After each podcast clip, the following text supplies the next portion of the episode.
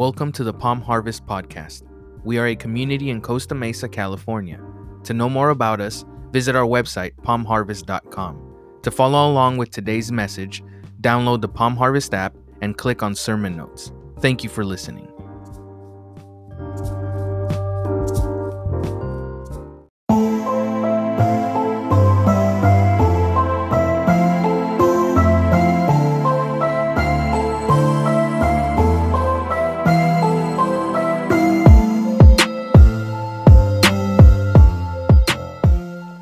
Lot to talk about uh, today, so uh, some interesting stuff. So let's get right uh, to it. If you're taking notes uh, in your Palm Harvest app or just on some, you know, scratch paper, here's the big idea for our conversation today. And this is good news, brothers and sisters, for you and me, and that is that God offers His mercy to rebels.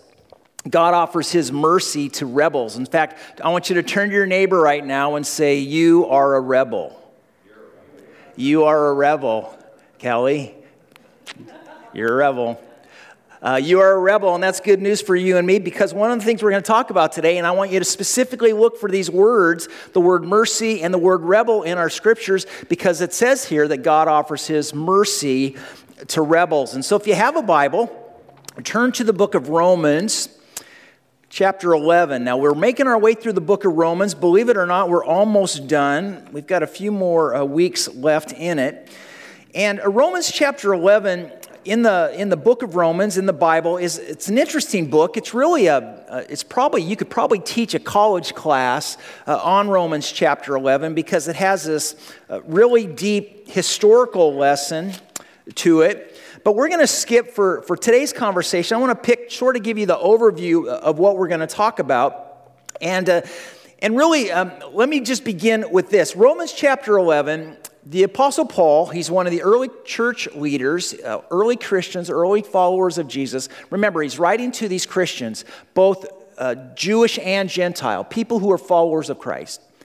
And one of the things that uh, Paul talks about here in Romans chapter 11 is he begins this with this historical lesson to talk about Abraham, who was, if you many of you probably are familiar, if you go all the way back to the Bible, following the days of Noah and the boat and the flood, there's a guy by the name of Abraham who had this relationship with God, and God says, Abraham, I like you, I'm going to bless you, and I'm going to really bless your, your, your family tree, your lineage, with for generations uh, by making you into, the, into a great nation, which we know is the nation of what? Israel today, right? Well, what Paul talks about here in Romans chapter 11, which has super much application for you and me today, is he says, the Jewish people, as we're going to see here in a minute, they, they got reckless. They, they started to take for granted this, this blessing. I mean, everything that they touched sort of turned to gold, if you will. And, and all of a sudden, they started to take for granted this, this, this blessing that God had, had given to, upon them. And what they, what they developed was this I'm better than you attitude. Have you ever known anybody who's got an I'm better than you attitude? You know, next Friday uh, here in Costa Mesa, over here at Jim Scott Stadium, there's going to be a football game that goes on between the Estancia Eagles and the Costa Mesa Mustangs. It's called the Battle of the Bell or Battle for the Bell. And the winning team gets to ring this bell and then put this trophy in their, you know, trophy case, and they get a good on Newport Rib Company for some ribs with which the, uh, you know, Jim Scott's family and so forth, you know, helps pay for. It's a, it's a big deal. But at the end of the game, whoever wins there's a, there's a whole lot of I'm better than you attitude going on. Would you agree with that? Um, now, I, am going to make a prediction as to who's going to win the game. Uh, uh, first of all, my assumption is well, I know the, the, the team that's going to win is going to score the most points. and, and I do have a hunch as to what school is to, um, is probably going to win the game. So, Coach Vargas, we're, we're, with you. Um, but they had this better, the Jewish people had this better than, than, than you attitude. And so when Jesus arrives on the scene and he begins to sort of treat people with, with this not I'm better than you attitude, but rather this attitude of equality at every level of social and religious class, the Jewish elites, really for the most part, most of the Jewish people, they got upset by Jesus' actions. They got upset by Jesus' teaching. They got accept, upset with Jesus' sort of the way he treated and accepted people. And, and for that reason, many of them turned their back on them. Like, you don't want to, you don't want to think the way I think? Fine, I, I don't need you. I'm better than you, Jesus. And, and they turned their back on, on God's Son. And in so doing, they suffered a tragic consequence. Do you know what, what it was? Here's the consequence of, of their decision. Paul is going to tell us here in Romans chapter 11 that as a result of their rejection of, of Jesus, as a result of their I'm going to hold on to my I'm better than you attitude, God basically says, listen, if you don't want to be a conduit through which I work and extend my blessing to others. I'm blessing you not just so you can hoard it all for yourself, but I'm blessing you so that you can be a, a you know, a giver and dispenser of my goodness to other people. Listen, Jewish people, if you don't want to be the receptor, if you don't want to be the conduit, so to speak, then I'm going to find somebody else who will do it. I've given you this stuff not just so you can keep it to yourself. I'm giving it to you so you can spread it around. But if you don't want to spread it around, that's fine. I got a lot of different people who I can work through, and I'm going to offer my mercy and my love and my grace to what Paul's going to tell us here to rebels, better known as the Gentiles, you and me. Okay? So in Romans chapter 11, skip all the way down to verse 28, because we're going to start at the back of this book and then we're going to kind of make our way through through toward the beginning. So Matthew or Romans chapter 11 verse 28 this is this is what we read.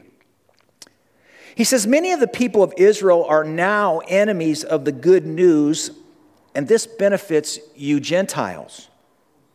Yet they're, they are still the people God loves because he chose their ancestors Abraham, Isaac and Jacob for God's gifts and his call can never be withdrawn. Once you Gentiles were rebels against God, but when the people of Israel rebelled against him, God was merciful to you instead. God offers his mercy to who? To rebels. He says, Now they, the Jews, are the rebels, and God's mercy has come to you so that you too will share in God's mercy. Listen, church, when the nation of Israel rejected Jesus, verse 30 says that God placed his focus upon the Gentiles. Okay, you got that big picture. Now, in your Bible, turn back a few books to the book Gospel of Matthew, chapter 15.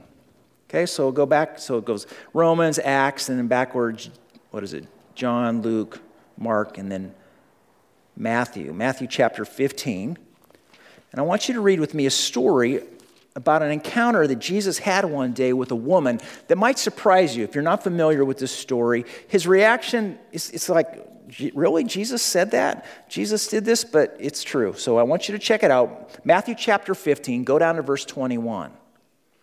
Matthew 15, verse 21. Okay? Picture the scene in your mind, and this is what we read. Then Jesus left Galilee and went north to the t- region of Tyre and Sidon and a Gentile woman who lived there came to him pleading, Have mercy on me, O Lord, son of David, for my daughter is possessed by a demon that torments her severely. But Jesus gave her no reply, not even his word. And his disciples are urging him to urged him to send her away, tell her to go away. They said, She's bothering us with all her begging. Now let's stop here for a second. So, the situation we have here is, is of this mom, and she's not Jewish, she's a Gentile mom, and she's got a daughter who's either demon possessed, or certainly what we're told here is she's, this, this daughter is being severely tormented by this, this demon. And because this mom is desperate, and maybe moms you can relate to, to being desperate for the, the, the health and the well being of your, your, your kids, if you have any, she goes to Jesus basically looking for him to, to, to, to heal her, to deliver her. And, and, and, I don't know if you would agree with this or not, but in my thinking, if anyone warranted Jesus' healing touch, it was this young girl. Would you, would you agree with that? So, how does Jesus at first respond to this, this gentle, Gentile woman? What's it say? He gave her no reply. What does that suggest? He ignored her. He ignored her. I mean, and clearly that she's calling out over and over and over again because the disciples are like, Would you please just tell this woman to, to leave us alone? She's bothering us. Jesus doesn't give her the time of the day. Now, that, does that surprise any of you? Does me. Seems kind of uncharacteristic of Jesus, does it not? Verse 22 again. See if we can find it. So this Gentile woman who lived there came to him pleading, Have mercy on me, O Lord, son of David, for my daughter is possessed by a demon, demon that torments her severely. Verse 23. But Jesus gave her no reply, not even a word. Then his disciples urged him to send her away, tell her to go away. They said, She's begging us. But then, bothering us with all her begging, verse 24. But then Jesus said to the woman, Check this out. He says, I was sent only to help God's lost sheep, the people of Israel. Now, church, don't gloss over Jesus' response here. Jesus is basically reinforcing this belief that the Jews are better than Gentiles. Is that what Jesus is emphasizing here? He's not. It's a trick question. I think what Jesus is simply saying here is that his mission, his purpose for coming to earth was to help God's people, the Jewish nation. It wasn't, he wasn't saying that the Gentiles weren't important, weren't important to him. He just had his priority list, and at the top of his priority list, and many of you have priorities, he's going, I've come to help the Jewish nation get back on track because they've lost their way. And so that's why Jesus God sent his son Jesus to earth, which is why Jesus is basically not responding to this Jesus' cry for help. As weird as that may seem. 24 again. So then Jesus said, The woman I was sent only to help God's lost sheep, the people of Israel. I love this. Verse 25. But she came and worshiped him, pleading again, Lord, help me. Jesus responded, It isn't right to take food from the children and throw it to the dogs. Oh man, that's tough stuff, tough stuff.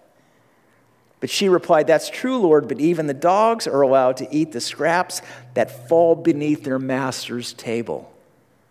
It's a smart woman. Dear woman, Jesus said to her, Your faith is great, your request is granted, and her daughter was instantly healed. God offers his mercy to who? Rebels. Rebels. Okay, go back to Romans chapter 11. Romans chapter 11. Skip down to verse 13. Romans chapter 11.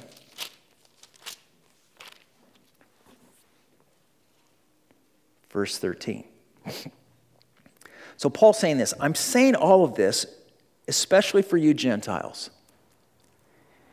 He said, God has appointed me as the apostle to the Gentiles, and I stress this, for I want some. I want somehow to make the people of Israel jealous of what you Gentiles have so I might save some of them. So Paul is basically saying, listen, God has, has he's decided to move on. He's, he, he came, his intent was to come to Jews, but like Jesus with this, this Gentile mother, God's going, fine, if you don't want to be the conduit through which I'm going to work, I'm going to reach out to, to other people who have faith, people of faith. And Paul says, even though he's a Jew, God has sent me to be a missionary to Gentiles, and that's why I've come. Verse 15.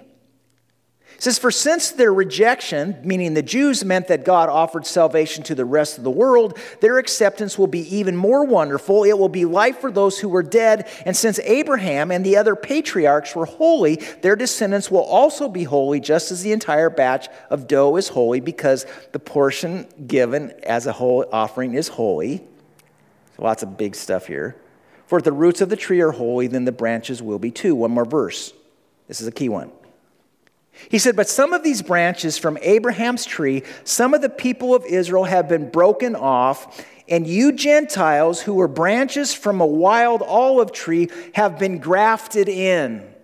They've been grafted in, so now you also receive the blessing God has promised Abraham and his children, sharing in the rich nourishment from the root of God's special olive tree. Now, let me flesh this out for you. Do you guys all understand what grafting is?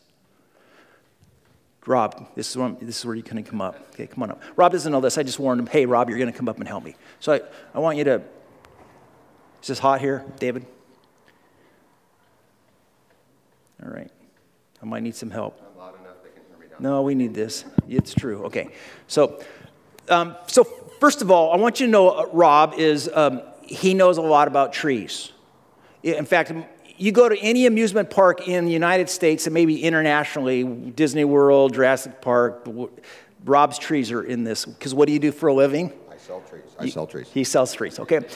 So my hunch is, Rob, that you probably know a little bit about grafting. Have you ever done grafting with a tree? Yes, I have. Okay. I took a pomology class. Okay, so what, what is, explain to us, he's, Paul, Paul's using this term grafting.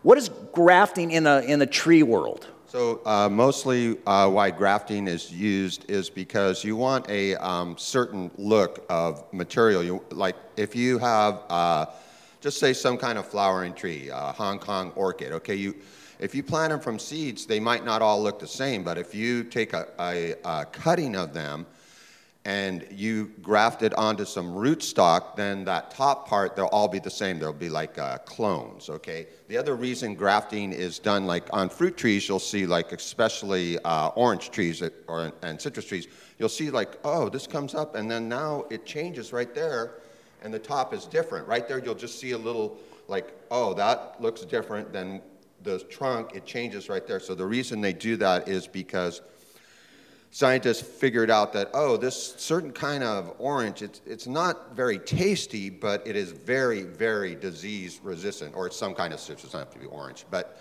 and so they call it root stock. And so that stock that is the root part is very resistant to disease. It might also have very um, uh, excellent roots that grow quickly and absorb a lot of nutrients. Well, you can't eat the fruit from this tree, from this uh, particular uh, plant because it's horrible. But they found, oh man, here's this beautiful tangerine or orange or lemon. Beautiful fruit, but it has lousy roots and it gets diseases. So you take the good part and you graft it on to the, the good fruiting part, you graft it onto the good root part and you get a. So give us an example. Can you think of any? And Joe, you can jump in on this.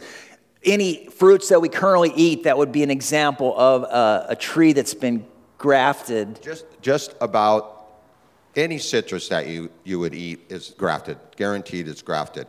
Almost all uh, plum trees and um, uh, pear trees and apple trees, all those fruit trees, they're just all grafted. None of them are from just a seed. They are uh, there. And a lot of the rootstock is the same, even though the top may be different. The same rootstock for lemons and oranges and limes. It's all the same type of plant on, in, for the roots, but then the top is different. Okay, perfect. So this is now you have that image in mind. Thank you, Rob. I knew you could. I knew you could hammer this down. So basically, Paul is saying, okay, we've got this rootstock, the Israeli Jewish rootstock that God has said, I'm going to bless this nation. But because they got careless, he says, Now I'm going to take this, the Gentile nation, all of you, you and me, and I'm going to give you the opportunity through Jesus to be grafted in to this promise. And so, for those of us who have given our hearts to Jesus and accepted Jesus Christ's forgiveness, not just for our sins, but the promise is also that we now get to look forward to and experience the blessing, if you will, that God gave to Abraham. Are you claiming that for yourself? You know, sometimes when we face, you know, like this, we, again, we sang this song this morning, I'm going to, in the sea of victory, the devil, I think, sometimes tries to overwhelm us. Not sometimes, he does, a lot. And our response to be, listen, you can't treat me like that. I'm the son of God. I'm the daughter of God. I've been grafted into his blessing. You can't treat me like that. You can't treat my son like that. You can't treat my daughter like that. You can't treat my friend like that because I'm a conduit through which God is going to bless people. And so, friends, when you leave here today, you should kind of leave with your shoulders back and your head high, not with the sense that I'm better than you, but to understand that you are God's hands and feet, right? We talk about that. You may be the only Jesus some people will ever come in contact with. And it's not because you're better than them, because we're all rebels. It's just that we've been received God's mercy and His grace and His love, and we get the opportunity with some, well, I don't know what you would call it, attitude, some Jesus attitude. You're not going to walk over me like this because I'm the Son of God. So, devil, get behind me. You know, and so friends, when you're when you're praying for your kids, and many of you are parents, you know, and our kids are our kids, they're making the same goofy decisions that we made when we were their ages. And sometimes things don't go well. Sometimes the wheels fall off a little bit. We you just claim it and go, I'm not giving up my son or daughter because she's a child of God. Amen because she's been grafted in, and she or he's been grafted in because I've been grafted in. Why? Because God has mercy on the rebels.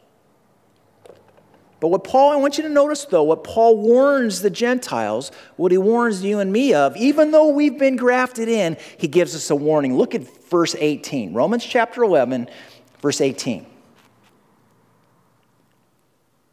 He said, You must not brag about being grafted in to replace the branches that were broken off. You are just the branch, not the root. Rob, your analogy was perfect. The root stock. I love it. He says, Well, you may say those branches were broken off to make room for me. Yes, Paul says. But remember, those branches were broken off because they didn't believe in Christ, and you are there because you do believe. So don't think highly of yourself, but fear what could happen. For if God did not spare the original branches, he won't spare you either. Notice how God is both kind and severe, he says, verse 22. He is severe toward those who disobeyed, but kind to you if you continue to trust in his kindness. But if you stop trusting, you also will be cut off.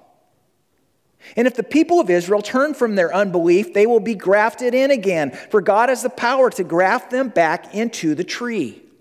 You, by nature, were a branch cut from a wild olive tree. So if God was willing to do something contrary to nature by grafting you in to his cultivated tree, he will be far more eager to graft the original branches back into the tree where they belong. So what's the Apostle Paul saying here? He's basically saying if God is willing to cut off the Jew, then he will just as easily cut off the Gentile. If he's willing to cut off the original branch, don't you think he'll spare, he'll, he'll cut off the graft if, if we fall out of line? Sobering stuff, okay? Last set of verses. Go back to Matthew 24. Matthew chapter 24. And this is where we're going to camp for the remaining few minutes. Matthew 24. And this is where my mind has been for the last several months, and especially this week. Matthew chapter 24. I want you to look at verse 4. Now, Jesus is about to go to the cross, and he's starting to tell his disciples about what to expect. He's talking about the future, which, brothers and sisters, we're getting closer to this, closer to this, I think, all the time, and it, I'll explain why here. Verse 24, verse 4. So Jesus told them, Don't let anyone mislead you, for many will come in my name, claiming I am the Messiah, and they will deceive many. And you will hear of wars and threats of wars, but don't panic. Yes, these things must take place, but the end won't follow immediately. So Jesus is talking about the end of, time when he comes back and judgment day comes. Nation will go to war against nation, and the kingdoms against kingdom. There will be famines and earthquakes in many parts of the world, but all this is only the first of the birth pains, with more to come. Verse 9. Then you will be arrested, persecuted, and killed. You will be hated all over the world because you are my followers. And many will turn away from me and betray and hate each other. And many false prophets will appear and will deceive many people. Sin will be rampant everywhere, and the love of many will go cold. But the one who endures to the end will be saved. And the good news about the kingdom will be preached throughout the whole world so that all nations will hear it, and then the end will come. Skip down to verse 23. Then, if anyone tells you, Look, here's the Messiah, or there he is, don't believe it. For false messiahs and false prophets will rise up and perform great signs and wonders so as to deceive, if possible, even God's chosen ones. See, I've warned you about this ahead of time. Skip down to verse 30. And then at last, the sign that the Son of Man is coming, verse 30, will appear in the heavens, and there will be deep mourning among all the peoples of the earth. And they will, check this, and they will see the Son of Man coming on the clouds of heaven with power and great glory. Friends, when Jesus comes back, it's going to be obvious. How are we going to know it? Because it's going to be in the sky. It's going to be like this aerial presentation. I'm going to give you an example here in a second, but keep that in true. Okay, verse 42. No, wait, where am I at? Gregory, verse 30, 31. My eyes are getting bad. I can't see anymore. And he will send out his angels with the mighty blast of a trumpet, and they will gather his chosen ones from all over the world, from the farthest ends of the earth and heaven. Let's go a couple more verses. Go down to verse 36, and we'll end this here. However, no one knows the day or hour when these things will happen, not even the angels in heaven or the Son himself, only the Father knows. When the Son of Man returns, it will be like it was in Noah's day. In those days before the flood, the people were enjoying banquets and parties and weddings right up to the time Noah entered his boat. People didn't realize what was going to happen until the flood came and swept them all away, and that is the way it will be when the Son comes. Two men will be working together in the field. One will be taken, and the other left. Two women will be grinding flour at the mill. One will be taken, and the other left. So you too must keep watch, for you don't know what day your Lord is coming. Understand this if a homeowner knew exactly when a burglar was coming, he would keep watch and not permit his house to be broken into. You also must be ready all the time, for the Son of Man will come when least expected. A faithful, sensible servant is one to whom his master can give the responsibility of managing other household servants and feeding them. If the master returns and finds that the servant has done a good job, there will be a reward. I tell you the truth, the master will put that servant in charge of all that he owns. But what if the master is evil and thinks, huh, my master won't be back for a while? And he begins beating the other servants, partying, and getting drunk. The master will return unannounced and unexpected, and he will cut the servant to pieces and assign him a place with the hypocrites. In that place, there will be weeping and gnashing of teeth. Brothers and sisters, what the Apostle Paul is reinforcing here in Romans chapter 11, that as Gentiles, he is saying we are fortunate to have the opportunity to be saved. He is saying, We are fortunate to have the opportunity to be grafted into God's promise, into the root trees, the root stock, as Rob articulately expressed, through Jesus. But Paul warns us, as he did, as Jesus did in here in Matthew 24, to not get complacent, but rather be prepared. You know, if there's one thing that this COVID 19 has reinforced for me personally, if there's one thing that this mask wearing, social distancing, vaccination mandate has showcased for me personally, it's, I think it's given me a glimpse, it's given you a glimpse into what the end times are going to look like. Friends, there will likely be a day when we can't travel when we can't get on an airplane unless we satisfy a specific list of regulations. Do you believe that? Do you think that time's coming? And so there will likely be a day when we can't shop and buy groceries unless we can sport a certain list of credentials. Because you can't have sick people come in here. You can't have rebels come in here, so you got to have your, have your card. It's just real easy. All you have to do is fill out this form, get a couple shots, dress a certain way, then we know who's in and who's out. And there will be a day, there will likely be a day when I will be arrested for preaching about Jesus Christ. about the good news of Jesus Christ. It's happening around the world. Are we think that it won't happen here in the United States? When you and I preach about Jesus' love for people like you and me, we will be arrested. Jesus said it. Now, that's not a reason for you or me to be fearful. Certainly, I don't feel that fear. I might, be, I might feel scared in the moment. But it is a reason for us to be prepared. It is a reason for us to be on our guard. God offers his mercy to rebels, to sinners like you and me. That's the good news of the Bible. Amen? But the message of the Bible also reminds us that the clock is ticking and that Jesus is returned and his judgment is coming. So don't get complacent. I'll close with this. This past week, I got a, a, text message from Yumi Patterson. You guys don't know who Yumi is? She coaches the cheerleaders over at Sonsa High School and she's part of church. And she said, Mike, have you seen the video? Have you seen this video that everybody's watching is going viral? And she included this link to this YouTube. And I watched this video, and basically, two weeks ago on March 27th at the Western Wall, which is the remaining wall of the Temple Mount. Some people call it the Wailing Wall. It's where the Jewish nation, people from all around the world, will travel to, to pray because that's the closest remaining remnant where it was closest to where the Holy of Holies was. On March 27th, uh, on Passover weekend, the Jewish rabbis, some of the, the most prominent, highest rabbis in the land, men who represent hundreds of millions of people, really, were declaring that their Jewish Messiah has arrived.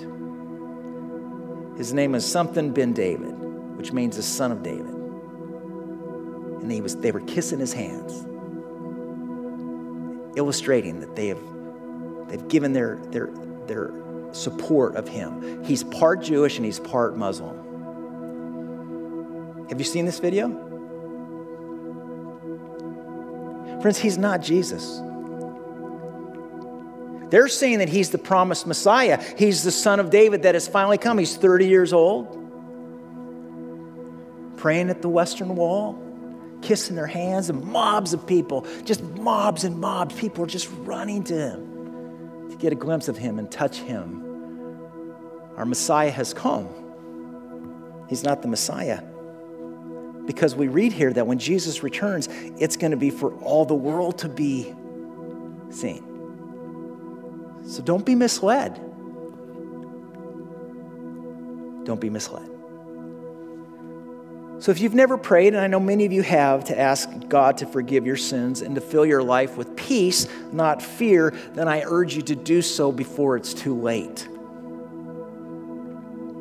And if you know somebody who is living their life apart from God, if you don't, maybe you don't know how to talk to them about Jesus, you know what you and I can do for them? We can pray for them.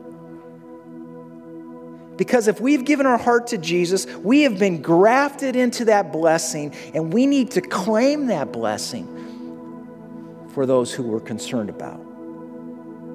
We need to pray diligently for them, asking God to graft them in to the living tree of life. Yes? So here's how we're going to close today. We're going to pray three different prayers, okay? So get comfortable, put everything down. I often will just open my hands open like this because it's just a position of receptivity. Like, God, okay, I need you to come. I want you to work. Even when I dri- was driving here today, you know, my Lord, speak through me today. I want to be your vessel. I want you to first and foremost pray for yourself, okay? Just ask God to forgive you again. If you're fearful about your future, just say, God, I'm really kind of scared. I got concerns about my own health and my own well being, or just pray, just offer that to Him. And invite Him to, to, to help you to be not just alert, which is important, but to just to have His peace as we move forward today and in the days to come. So pray for yourself.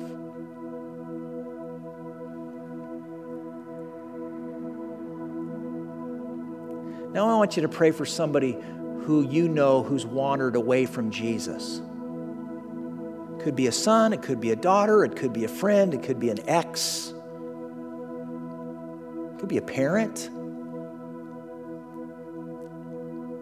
Just picture their face in your mind if you can. And you know, they, they at one point they loved Jesus. They were raised maybe in a home, but now life has grabbed them and they've, they've wandered off the path. Would you pray for them? Would you ask God in His mercy for rebels to bring them back? Draw them back, God. Please. I'm, I'm petitioning you as your son or daughter to draw them back, to graft them into the tree.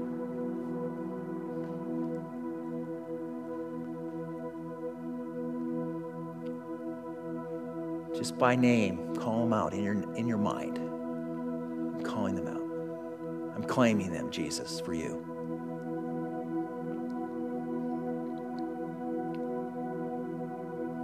And now I want you to pray lastly for someone who has yet to invite Jesus into their life. It could be a parent, it could be a neighbor, it could be a coworker, somebody who you know who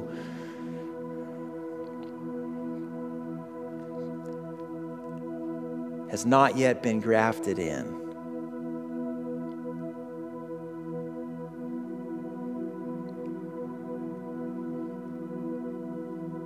Could be your mechanic, your dentist, your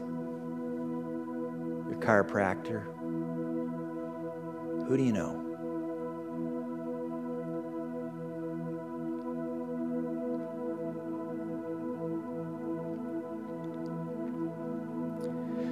All right, all eyes up here. Amen. Hands up. Band, come on up.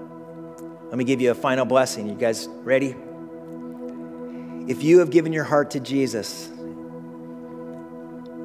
friends, live in the reality that you have been grafted in and you are blessed and your seed is blessed. The same promise that God made to Abraham is your promise to declare for your life and my life. So receive it and live in it and claim it. Today, as you go out and you encounter people at, in your neighborhood and at the store and at wherever you might be, recognize that when you just say hello to people, it's as if Jesus is saying hello. So be his hands and feet this week. Let his peace funnel through you to them. Will you receive it? I receive it. And I bless you in the name of God the Father, Jesus the Son, and God the Holy Spirit. And everybody said, Amen. Why don't we stand and sing?